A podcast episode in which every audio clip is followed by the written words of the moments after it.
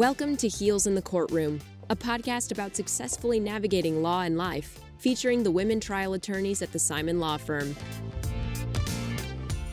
Hi, everybody. Welcome back to another episode of Heels in the Courtroom. My name is Elizabeth McNulty. Today I am with Megan Crow, Liz Lenevy, and we are honored to have a guest, Ellen or Ellie Krug. Just to give a little bit of background, at the age of 52, Ellie Krug transitioned from male to female while living in Cedar Rapids, Iowa. Although not at all easy, transitioning genders gave Ellie the opportunity for a do over in life, which has included working to make the world fairer and more inclusive for all humans, particularly those considered other. With over 100 civil trials to her credit, Ellie was the first Iowa lawyer to ever transition genders and one of the few attorneys nationally to try jury cases in separate genders. She later relocated to the Twin Cities, where she served as the founding executive director of a legal nonprofit that was conferred an American Bar Association award for innovatively increasing legal access. The author of Getting to Ellen, a memoir about love, honesty, and gender change, Ellie has presented on diversity and inclusion to governmental entities, court systems, Fortune 100 companies, law firms, nonprofits, and college universities on 800 plus occasions. A hopeless idealist, Ellie has presented her human inclusivity training, gray area thinking across North America. In 2016, Advocate magazine named Ellie one of 25 legal advocates fighting for trans rights. She is a monthly columnist for Lavender magazine and pins a widely circulated monthly e newsletter, The Ripple, that reaches 9,000 readers.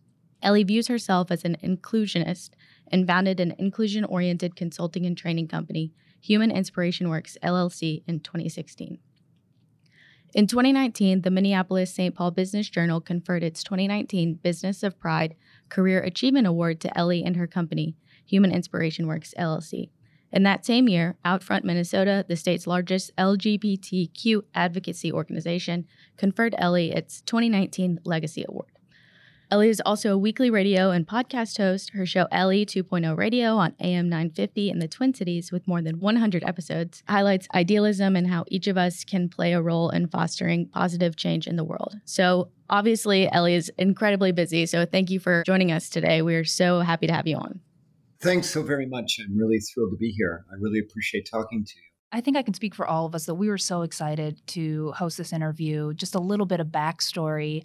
Ellie was actually a presenter at our legal services seminar back in June, and she covered the really important diversity and inclusion ethics hour that we all require now in order to keep up with our CLEs. And after watching her presentation, she was only there for an hour, but it was so dynamic and so interesting. And the way you included the audience, as soon as it was over, we all pretty much looked at each other and said, we got to have her on the show. We got to have her. And so, Ellie, thank you so much for joining us. And I think a good place to start would be is if you could tell us and our listeners a little bit about yourself and your story and, and how you found yourself in law school and becoming a lawyer and your practice leading up to where you are now. Okay, and we only have like less than an hour, right? Yes. you know, um, I guess uh, the Reader's Digest version is I grew up in a blue collar family. We had in the outer part of the family, we had a, a lawyer, but for the most part, I grew up with parents who never went to college and other people in my family who never went to college. But I started reading the newspaper when I was about seven years old. And at that time, Dr. King and Robert F. Kennedy, Bobby Kennedy, they were alive and they were working to change the world. Their words sank into me and there was something about them, particularly about Bobby Kennedy, and he was a lawyer, that just grabbed me and told me that I have an obligation to make this world a better place. And so, like, by the time I was 11, 12 years old, I mean, I was 11 years old when were, both of the men were murdered. I mean, they were murdered within two months of each other. I decided to be a lawyer when I was 11 or 12. And that was like a steadfast goal. I mean, I never wavered ever from that. And it oriented everything I did because I knew that if I got in trouble, you know, with the law or something like that, that that would kibosh my ability to go to college and go to law school, particularly go to law school. I lived this life where I worked very hard. I saved money to go to college. Once I was in college, I worked my tail off to get as good a grades, as close to a 4.0 straight through college as possible. I'm not very good at taking uh, standardized tests, and I knew that I would bomb the LSAT. And in fact, that's exactly what happened. But somehow I got into Boston College Law School. I went out there and and was able to get a really high quality education. It was a Jesuit school, so there was some orientation about social justice associated with my law education. And then I was set to go out and change the world. And then two things happened. One, I found out during my second summer, I clerked in Cleveland, Ohio. And at that time, outside of New York, Cleveland paid the most money for summer associates across the country. And so for the very first time, I was earning money that I had no idea that I could ever earn as a lawyer. I mean, I, it was just unbelievable. And so I got caught up in earning money. The second thing that happened is that I had these issues around gender. As everybody's hearing right now, it's a man's voice, but for the longest time, again, going back to about the time I was 11 years old, there was this stuff inside my head. It was fuzzy at first, and I didn't understand it. But by the time I got out of law school, it was pretty clear. I knew that I had something very serious going on about gender, and that in all likelihood, I was really not a dude, really a woman. And at that time, I also had same sex attraction, so I was getting attracted to dudes. And so I started to suppress my identity in a very, very big way. I was married. I had married my high school sweetheart. She was my soulmate. Oh, let me just tell you, she was my soulmate. And I loved her with all of my heart. And, you know, this was in the mid 80s, all this stuff is happening. And I just had to suppress my identity. I just was like impossible to think that I could do anything about it. And so those two things drove me and my legal career for almost 30 years. And eventually I ended up, I practiced five years, learned how to cut my teeth in trial work in downtown Boston in federal court I had a brilliant, brilliant mentor who only knew how to ask leading questions. So right away, as a second chair, he had me doing all the directs. I'm not kidding. You know, I mean, I'm, I'm one year out of law school doing directs, including of experts. He was brilliant, and I learned how to be a fairly good trial lawyer as a result. Went back to Iowa, where I grew up with my wife at that time, and eventually ended up forming my own law practice in Cedar Rapids around transportation law. I represented railroads and uh, trucking companies primarily, but I did other work as well. And then eventually, though, however, my suppression of my gender identity didn't it didn't work. And I have a saying that human authenticity will not leave you alone until you listen to it. And uh, frankly, it didn't leave me alone at all until I listened to it. So I transitioned genders in uh, 2009, became the first Iowa lawyer to do that. And within a couple of months of that, I tried a jury case as Ellen Krug. We told the jury that I was um, transgender. We got the jury to swear that they wouldn't hold it against my clients. I didn't want them thinking not only were my clients frauds, but that their lawyer was a fraud. And uh, we successfully got the jury to promise that they wouldn't hold me against my clients. And wouldn't you know, four days later, a jury came back in Cedar Rapids, Iowa, in my client's favor. So I thought that my law firm would survive. I thought that I would be able to continue to practice law. But eventually, my clients got afraid. I had high, high exposure cases. We're talking the last big case I had, the demand was $32 million for a man who had been horribly injured in a rail car accident.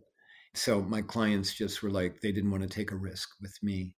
And uh, I, I, I I lost my practice. Not all of my transportation clients wanted me to quit, but it just it wasn't going to work. So I ended up leaving uh, Cedar Rapids and moved to the Twin Cities and started all over again. So I know that was a long answer. Didn't you just ask my name? Wasn't that it? that was a great answer. And Ellie, thank you so much for sharing all of that. And you have lived such an incredible life that you know i think that that was such a loaded question to to start with about just tell us about yourself when there's so much information and life that you've lived but i will say i was actually thinking about you the past two and a half weeks i just got out of a trial down in a rural county down in the boot heel of Missouri. And I was thinking about when I was sitting there how much privilege I have just by not having to worry about the jury judging me based on my my gender identity and how I was born. And so I, I was thinking about you when I was down there this week especially now that you have put that story into context about it wasn't a, a choice that you made, but one that clients who were closed minded and who were scared of jurors being closed minded, that choice was sort of thrust upon you as opposed to you getting to make that choice. But you have done such an incredible job of taking what happened to you and turning it into such a wonderful thing, which is your opportunity to write and present and educate others on inclusiveness and accepting people. And so, if you could, I think you sort of left off your answer about what you have been doing so much since then as a, as a writer and as a presenter. And so, could you tell our listeners and tell us more about what your career looks like now? What does a regular day in the life of Ellie Krug look like? Well, so first of all, I really am quite neurotic about my voice. So your listeners right now are probably picturing a somebody who's six foot two, two twenty five, and fighting a four o'clock shadow with this voice. And I just need to make sure that everyone understands. I'm about five foot eight, uh, depending on which store, a size four or a size six, with still relatively blonde hair, although you know Kara, my stylist, helps with that, mm-hmm. and not in bad shape. And so for me, and in response to the question, for me, everything gets oriented around the fact that I am other in our society because of my voice. Now, I have done what trial lawyers have been taught to do, which is we make lemonade out of lemons, right? We always get bad facts, right? And we're taught don't hide them, deal with them right up front. Talk about them at the beginning of the case. You know get the jury to understand that okay maybe you're going to hear this but you know hold on a second there's something else. And so along with that i've gotten a do-over. I mean i am one of those people that got a chance to literally change my life. And i think for the most part i've not squandered it i've taken advantage of it and lastly and then I'll really get to the answer. You remember I talked about being that idealistic kid that Dr. King and Bobby Kennedy spoke to. Well, when everything fell apart with the firm, I did make a conscious decision. I could have rebuilt the firm, and I have no doubt that I would have been able to rebuild it. But I was done. I was done doing that. I did defense work. I made a lot of people cry in courtrooms. You know, I was a good, aggressive lawyer. That's why railroads really wanted me. I was done being an aggressive lawyer, attack dog lawyer. What I really am is a soft and gentle and kind human. I really am, who wants to make the world a better place. And so when it fell apart, I said, Ellie, you're done doing the trial work. You're going to be that idealist that you set out to be so long ago when you went into law school. And so, you know, um, I came to Minneapolis where no one knew me. That was very important because even though the voice doesn't match the appearance, at least no one knew what my old name was. And they had never seen me as a man. So it was easier for them to say Ellie and hopefully easier to use the proper female pronouns. But I got lucky and I got hired to start a legal access nonprofit, a bunch of cisgender, white collar people, you know, who had no idea they were straight folks, had no idea about transgender people, but they took a risk on me and they hired me to start a legal access nonprofit that had half a million dollars already devoted to it in the bank, literally in the bank. And I began this nonprofit from scratch. Within three years, we won an American Bar Association award for innovatively increasing legal access. We were like a legal navigator, helping low income people figure out how they could get legal access, get to legal resources. But along the way, as soon as I transitioned genders in 2009, people were coming to me because even though 2009 is 12 years ago, for the transgender community, it's like 75 years ago in terms of acceptance. And so people came to me back in 2009 like, what is a transgender? Come talk to us. And eventually, there were so many requests for that, I created a formal Transgender 101 program. But along the way, it became clear to me that people were hungry not to just learn about how to be welcoming to trans people, but to how to be welcoming to anybody who is different or other.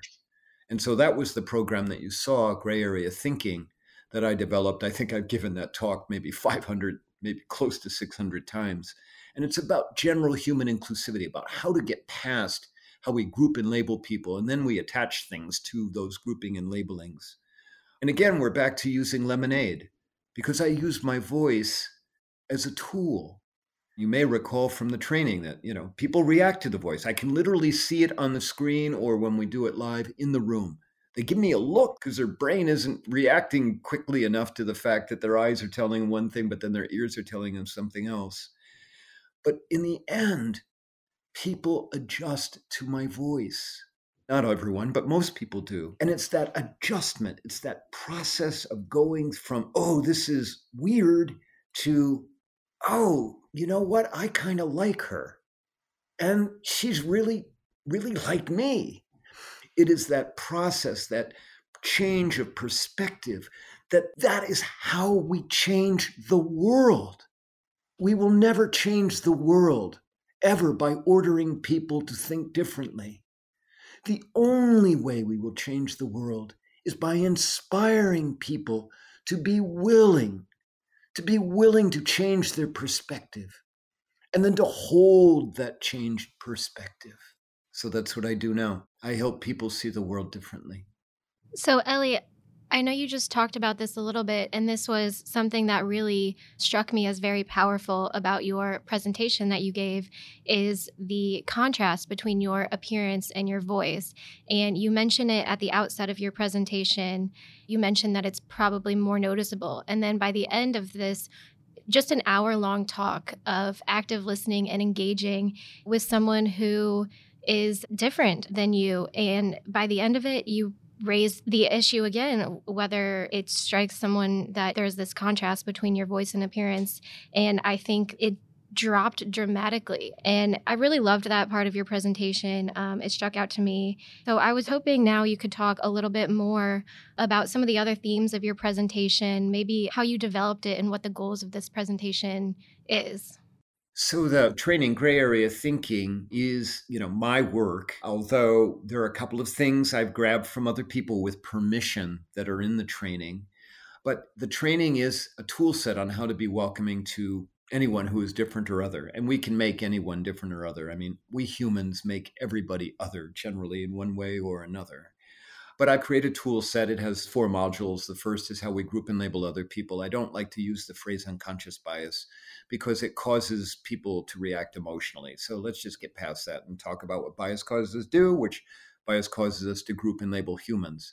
So first is about how we group and label others. The second is about how we group and label ourselves because underlying the training is the theme, the idea that we're all attempting, all of us, each of us, I don't care what color of skin you are, what gender, how you identify, or what disability status you have, all of us are attempting to survive the human condition. Some have greater challenges than others, for sure, but all of us are attempting to survive it. And so we group and label ourselves, though, in ways that cause us to suffer as we're trying to do that survival. And then the third module is the actual tool set of gray area thinking and the last module are the three levels of human inclusivity, how humans, particularly in the legal profession, I mean, I have a special training for legal profession, and then I have one just for like ordinary, regular humans. Many people understand diversity, but they don't understand inclusivity. Diversity is the question of how many people, how many of them, quotation marks around that phrase, are in the room with us, more quotation marks. Inclusivity is the extent to which humans feel as if they matter. The legal profession as a rule, for the most part, gets diversity. I mean, they understand at least what the concept is, and partly, well, mainly that's because we as humans can see it. You know, we gravitate to what we can see skin color, gender, maybe visible disability status. The legal profession, for the most part, doesn't get inclusivity. They don't get what it means to make people feel as if they matter. And then what happens with the profession generally is that it works very hard to bring in diverse attorneys or support colleagues. It's a crisis driven business.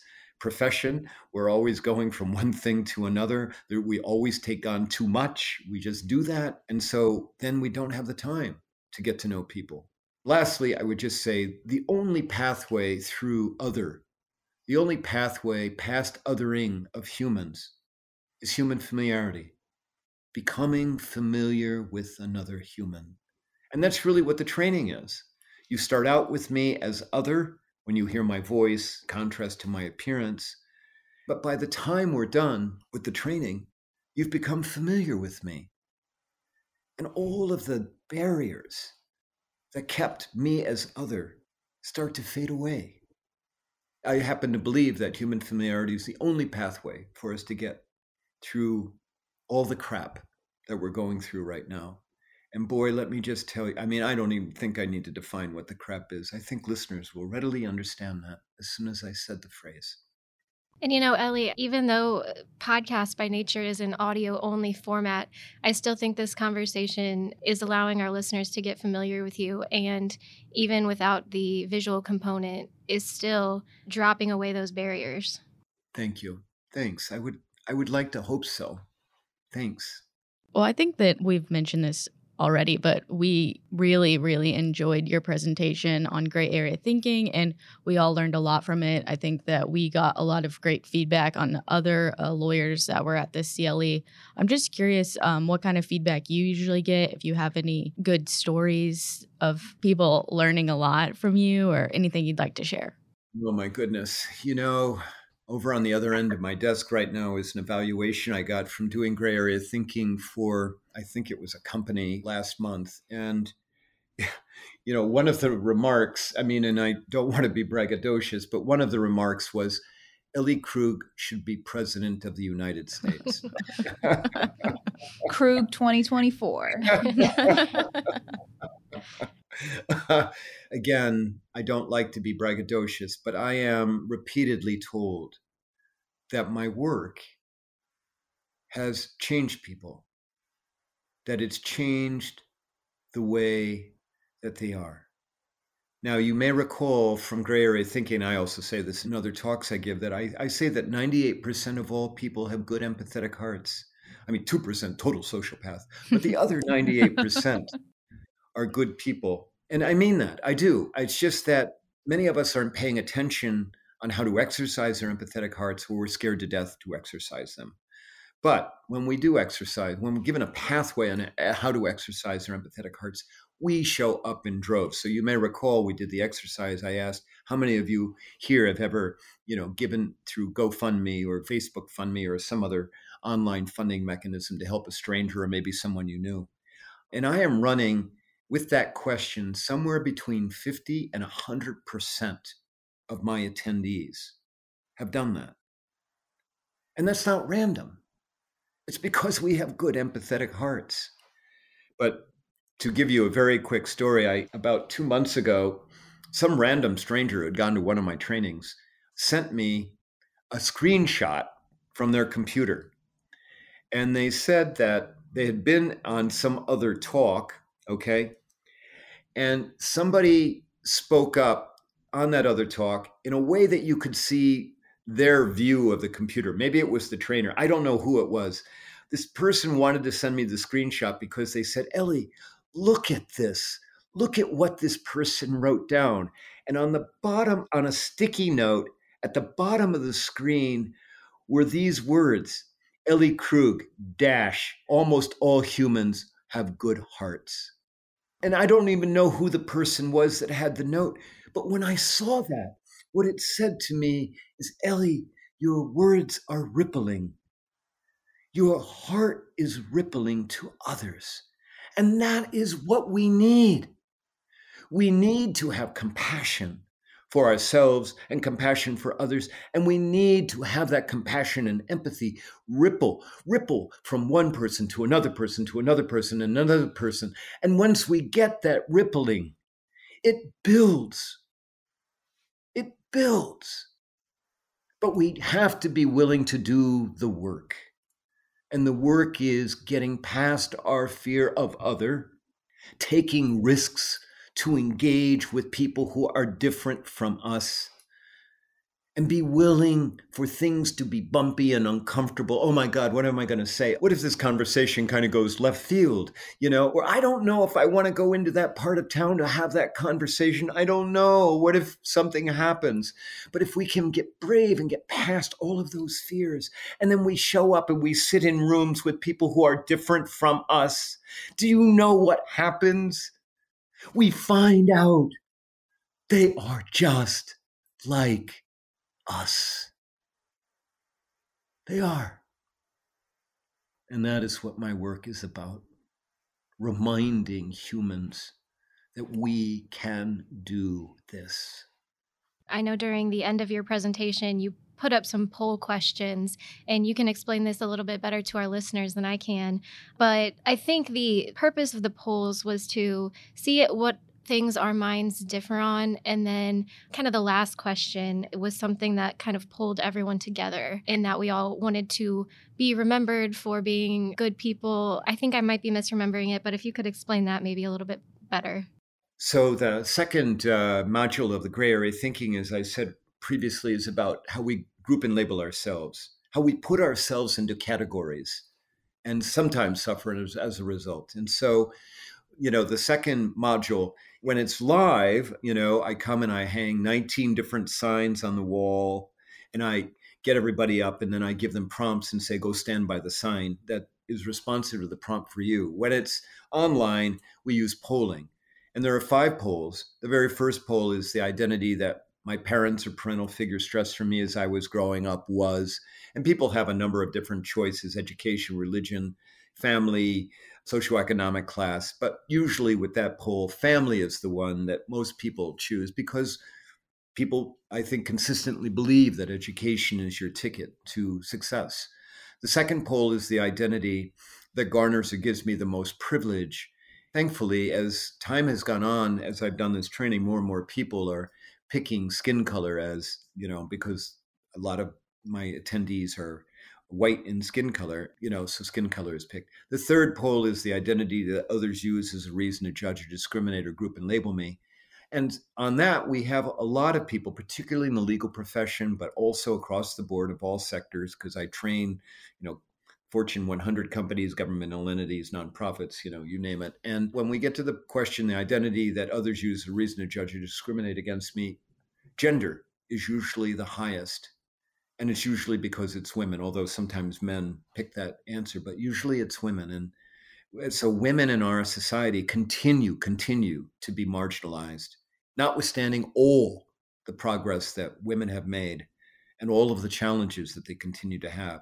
The fourth poll is the identity i struggle with the most on a day-to-day basis and and i run somewhere between a quarter and half the room pick one choice in particular and that choice is not good enough slash failure but a quarter to half the people in the room, and usually it's not people don't think they're a failure, they just think that they're not good enough. And this is particularly high in the legal profession. When I trained the state of Iowa judiciary at 160 judges and Supreme Court justices, this was back when it was live, out of 160, 40 of them, 40 judges and Supreme Court justices stood under the sign that said not good enough slash failure when asked the identity I struggle with the most on a day to day basis. Think about that. The top of the legal pyramid. And you have people, the people that are at the top, that are the successes above success, saying they don't think they're good enough. And I said to them then, if you think this, can you imagine what the people who come before you think of themselves? And the last question on that poll is the identity I want to be known for is. And I am thrilled to report that across all sectors, I don't care big town, small town, blue town, red town, Bernie town, big company, small company, I don't care where I go. In response to the question, the identity I want to be known for is the vast, vast majority of people pick one, one answer and that answer is compassion. People don't want to be known for skin color or socioeconomic class. They rarely even want to be known for education. They want to be known for compassion or family. And family is about compassion. Family used to be about blood, but now it's about affinity. I've been best friends since eighth grade with with the guy that was the eighth grade quarterback. I was the frontline guard, and everyone in his family gets a ring, special ring. It's the Thap ring. And you know who else gets to wear the Thap ring? Me. His daughter is coming to visit me actually tomorrow. I call her my third daughter. Her name is Nisty. She's going to come to see me because she considers me her aunt. And I tell you this, and I'm really thrilled you asked this question because I have this rare and I think fairly unique window into America and the world, because some of my trainings are international. I mean, right now, remember the crap that I just talked about. Remember all the stuff that we're going through, right? Remember how uh, we go on Twitter right now, and all we will, if you just be on Twitter for five minutes, it looks like all we do is hate each other. And the reality is, I am finding wherever I go. Now, remember, these are people, most of whom have never, ever met a transgender person in real life. And yet they are allowing themselves to be vulnerable with me. They're allowing me to ask them questions that they're never asked by anyone else. And then when we get to the question, what do you want? What do you want for your legacy? They don't want to be known for the money they made or even the religion they practice. They want to be known as people who care about other people. I am like the canary in the coal mine, except for the twist. I am alive and breathing and thriving. I'm not dying. And I have to tell you, and I'm thrilled that I'm here, it is so frustrating because I see this window into us as humans, and no one else gets to see it. No one else gets to find that really we care about each other far more than we believe based on social media or TV. Sorry, I get very passionate about this, as you can hear it in my voice. And I hope I, am not taking your podcast in a direction you didn't want.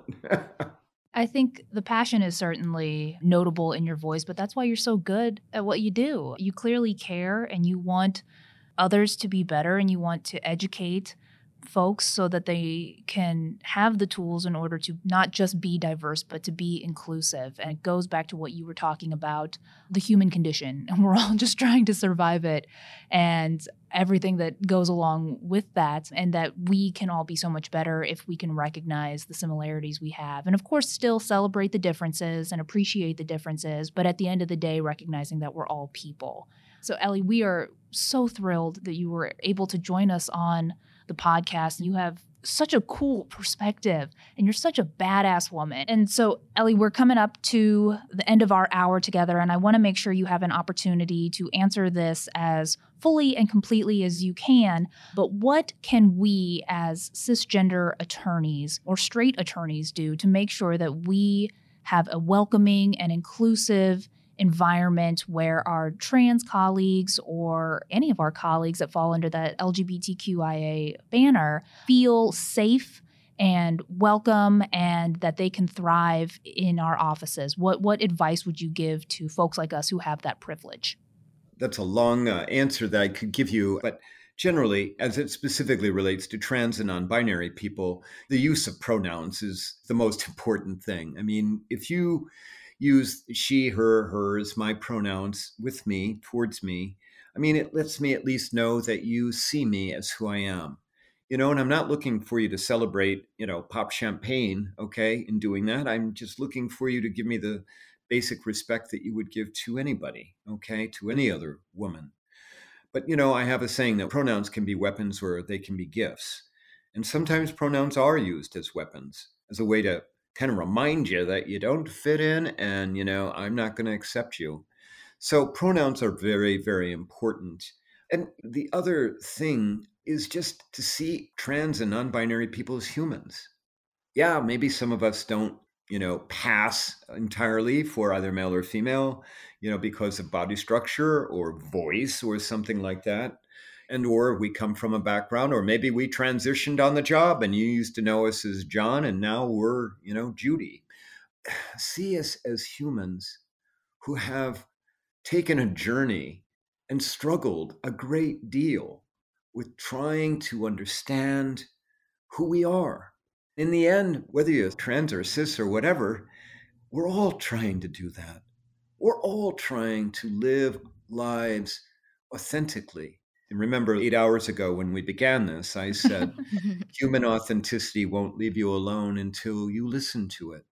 And that is true about gender or sexual identity, but it's true for all kinds of other things. Some people are writers. You have to write.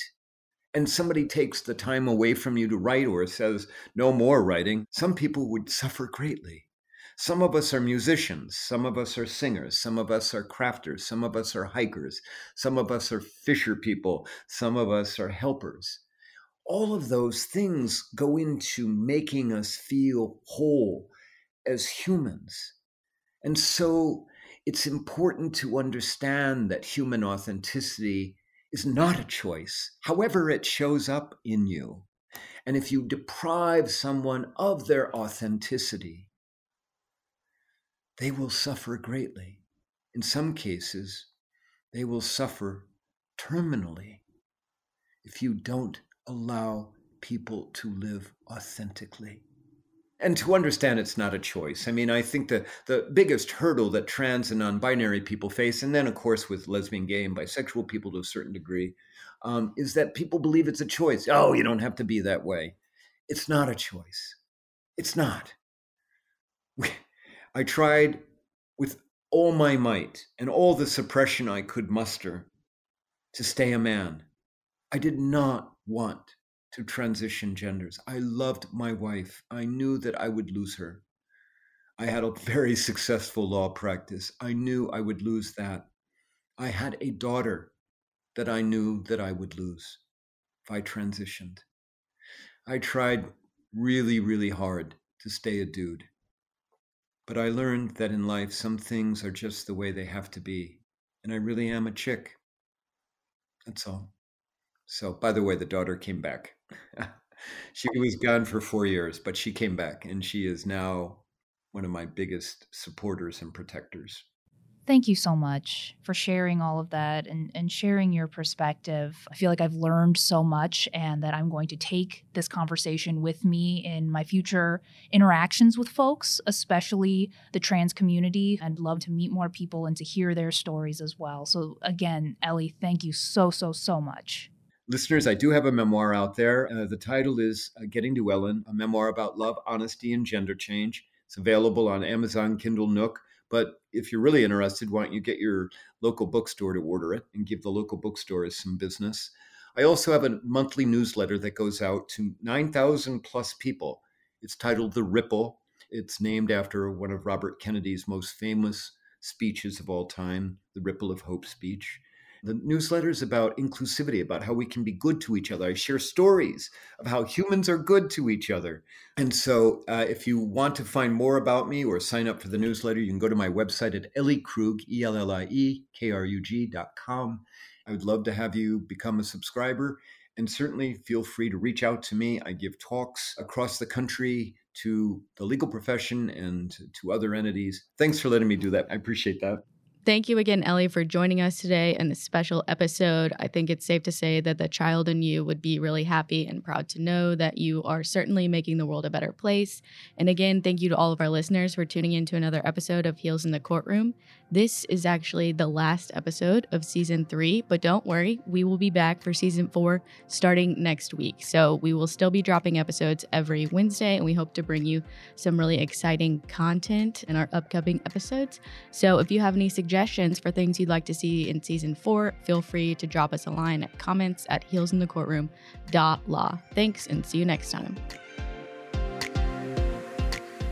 Amy, Liz, Erica, Mary, Elizabeth, and Megan would love to hear from you. Send your thoughts to comments at heelsinthecourtroom.law and subscribe today